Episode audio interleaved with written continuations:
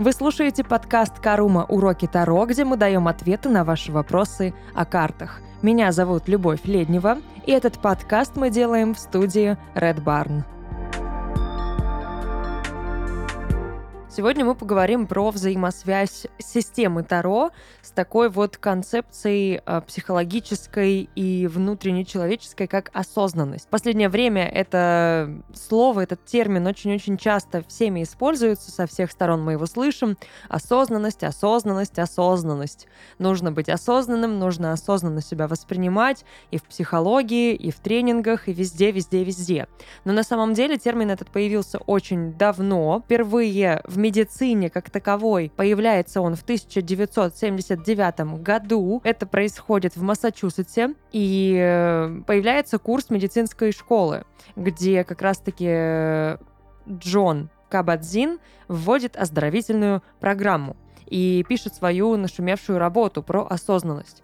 И все это завязано на внимании человека. Способность человека управлять своим вниманием, направлять свое внимание и его осознавать, это и есть осознанность. То есть это все происходит в присутствии ума в тот момент жизни, который ты проживаешь.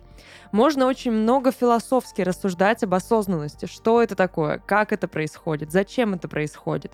Но если прям реально, да, приводить какие-то базовые и очень простые примеры, то, на мой взгляд, осознанность — это очень четкое восприятие и осознание себя в секунду жизни. Это когда ты можешь абстрагироваться от прошлого, можешь абстрагироваться от будущего. Ты можешь не переживать о том, что будет завтра, и ты можешь не э, горевать о том, что было вчера, но ты чувствуешь четко только то, что есть в данную секунду времени. Это такой момент, где и такая точка в пространстве и времени, где пересекаются тело, сердце и ум. У тебя есть ощущения, у тебя есть эмоции, у тебя есть мысли. И они все завязываются вот в такую косу осознанности. Осознанность — это, опять же, да, присутствие ума. Это когда ты можешь себя осознать мысленно, когда ты можешь себя осознать эмоционально и ощутить себя в моменте, в пространстве, во времени. Очень сложно на самом деле это делать, потому что у нас нет такого навыка. Мы не натренированы на контроль своего внимания. У нас э, просто-напросто нет потребности в этом. Наше внимание, оно выделяет какие-то рецепторы, раздражители и не более. Мы направляем свое внимание на то, что нам нравится, и на то, что нам не нравится. Все. На остальное мы внимания не обращаем. Но как раз-таки тренировка этого внимания, этой осознанности — это способность обращать внимание сначала осознанно, потом неосознанно на все, что вокруг происходит.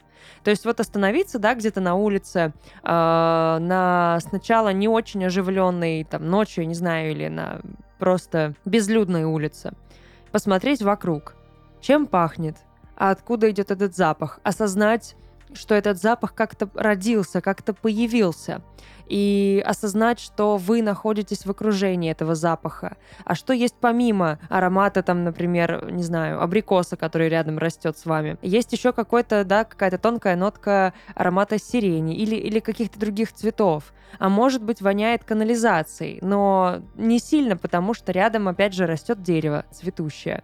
Может быть, чем-то еще пахнет, может быть, рядом какая-то пекарня. А может быть, э, проехала мимо машина, да, и вы ощущаете выхлоп выхлопы. Может быть, э, вы можете направить свое внимание не на запахи, а на звуки. Где-то лает собака, проезжает машина. А вроде бы становится очень тихо, но тихо быть не может. Потому что в любом случае вы начинаете слышать, искать звуки. Вы направляете свое внимание все дальше, дальше и дальше. Не знаю, там, чей-то голос где-то, а, где-то хлопнула дверь, у кого-то что-то упало, кто-то шагнул, что-то где-то хрустнуло, треснуло, пробежал кто-то, зашелестели листья. И это уже, да, осознанность, осознание, вернее, даже звуков. Потом на зрение переключаемся. И вот так, вот так, вот так постепенно все-все-все подмечать и заставлять себя это делать. И чем э, в итоге сложнее становится пейзаж и обстановка, да, это как с пазлами. Сначала вы собираете маленькие с крупными деталями, потом вы переходите к каким-то огромным масштабам, которые занимают у вас очень много времени. Но в любом случае с опытом и с пониманием техники сбора пазлов, да, вы справитесь с этим без труда. Это просто займет у вас какое-то время, потому что это вот механическая работа.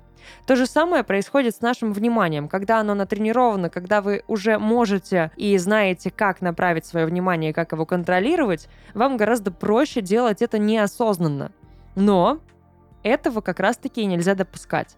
Как только ваше сознание начинает делать что-то на фоне вот такого блуждания, вы теряете внимание, вы теряете осознанность, вы теряете себя. И чем чаще это происходит, тем больше вы тренируете осознанность. Это очень круто. Это такой замкнутый круг и бесконечный поиск той самой осознанности и поиск себя в этой осознанности. Самое интересное, самый, наверное, простой пример тренировки этой осознанности — это идти-идти, задумавшись просто там, да, в каких-то чертогах своего разума блуждать, а потом резко остановиться и попытаться отследить мысль, понять, о чем вы думали, как эта мысль рождалась, отследить ее развитие и отследить себя в этой мысли и где вы находитесь и как вы тут оказались. Это удивительно потому что, скорее всего, первые разы вы не сможете этого сделать, и вы очень удивитесь этому факту. То есть, как это так? Ну, я же думал о чем-то. А о чем вы думали? Все. Вы как бы пришли на кухню, включили свет, тараканы разбежались. То же самое происходит с вашими мыслями. Но чем чаще вы будете это делать, тем чаще вы будете ловить себя на мыслях. Вы будете ловить эту осознанность, и тем проще вам будет уже в итоге эти блуждания делать осознанными. Казалось бы, при чем здесь Таро? Да при том, что осознанность, она нас направляет на нахождение здесь и сейчас. Осознанность учит нас задавать правильные вопросы. И осознанность учит нас не искать ответы на эти вопросы, а просто быть в этих вопросах. Препарировать эти вопросы, рассматривать с разных сторон, рождать из основного вопроса миллион других вопросов и быть в вечном поиске какого-то вот того самого искомого момента, искомого вопроса. И это безумно интересно. И как только вы перестаете воспринимать Таро как какую-то гадательную практику, которая дает вам сразу волшебную пилюлю, о которой мы уже говорили, вы начинаете воспринимать Таро как инструмент осознанности. Потому что карты очень дают много ресурса для того, чтобы вы как раз-таки заземлились, остановились, осознали себя в моменте, где вы и как вы. Да, вы можете потрогать карты, вы можете их рассмотреть, вы можете их понюхать. В них очень много образов, в них очень много тонких смыслов. В них есть архетипы, есть символы, смыслы, очень-очень много всего. И как только вы начнете вот так вот по чуть-чуть разбирать все эти символы, вы будете опять же прокачивать свою осознанность. Потому что пока вы держите, не знаю, там в руке у себя, к примеру, карту дьявола и видите просто дьявола, абстрактный образ, вы не осознаете дьявола, и вы не осознаете аркан дьявола. Но как только вы начинаете разбирать эту карту по символам, по архетипам, по культурным каким-то аспектам, по историческим, понимать свое отношение к этому, да, накладывать, опять же, вот, ощущения, эмоции и э, ум, все одно на другое, вы начнете его осознавать. И вы поймете, как много в этом дьяволе есть, как много есть в одной простой карте. И вот это и есть осознанность. И Таро очень круто эту осознанность прокачивает. То есть вы можете проживать просто с одной картой там какое-то время и просто ее изучать, осознавать, ощущать, чувствовать, да, и осмысливать. И соединять все вот эти три точки в одной точке, в точке карты. И это круто, потому что вы в вечном поиске, потому что этот поиск бесконечен. И эта бесконечность, она и дает ощущение осознанности себя в моменте. Зачем мне думать о бесконечном завтра, если у меня есть бесконечное сегодня? У меня сегодня в руках 78 карт. Они у меня будут и завтра в руках, а может быть и нет, неважно, но они есть сейчас. И я буду сейчас в этих картах. Карты направляют наше внимание на то, что нам важно в данную секунду. Они не будут говорить о том, что важно будет завтра или послезавтра, потому что это очень переменчивые, это как раз вот да, переменные они меняются. То, что есть сейчас, неизменно. Вот в эту же самую секунду. Я говорю какое-то слово, я сказала слово «слово». Этого уже не изменить, я его сказала. Это и есть настоящий момент. Я осознаю то, что говорю. Я осознаю, что передо мной стоит микрофон. Я могу его потрогать. Я касаюсь практически его губами. Я ощущаю запах. Я смотрю вокруг себя, я вижу комнату, я вижу свечение, я вижу, как падает свет, как он меняется. Я вижу тени.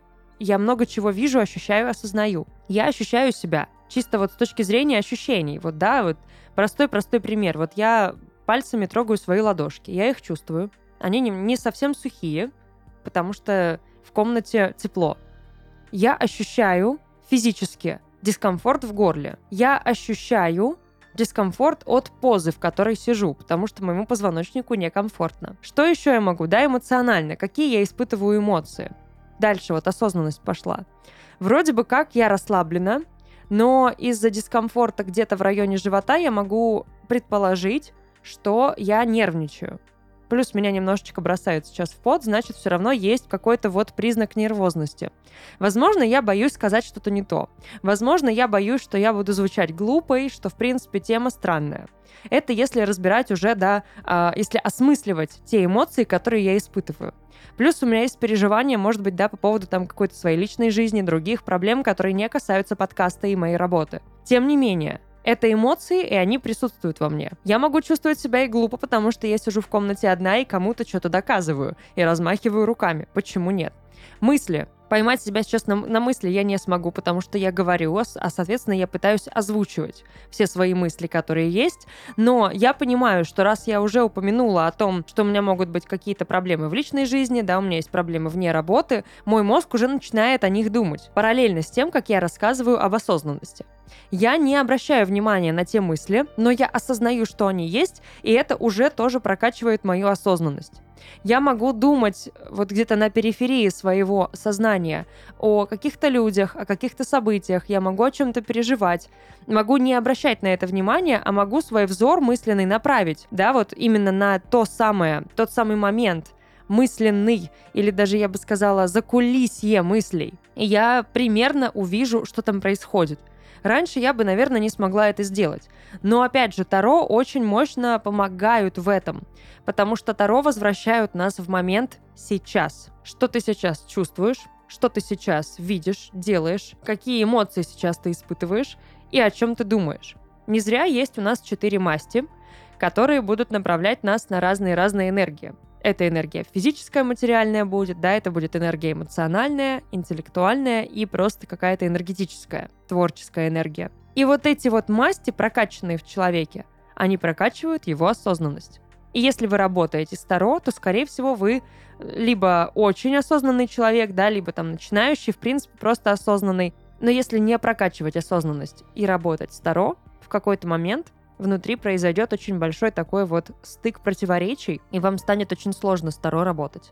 Потому что Таро толкает на осознанность, и если этому сопротивляться, ничего хорошего из этого не выйдет. Ну, то есть будет как минимум просто сложно работать, как максимум какие-то неприятные могут появиться последствия. В принципе, наверное, это все, что можно было сказать об осознанности в контексте Таро. Будьте осознанными. Это был подкаст «Карума. Уроки Таро», где мы давали ответы на ваши вопросы о картах. Меня зовут Любовь Леднева, и этот подкаст мы записали в студии Red Barn. Увидимся.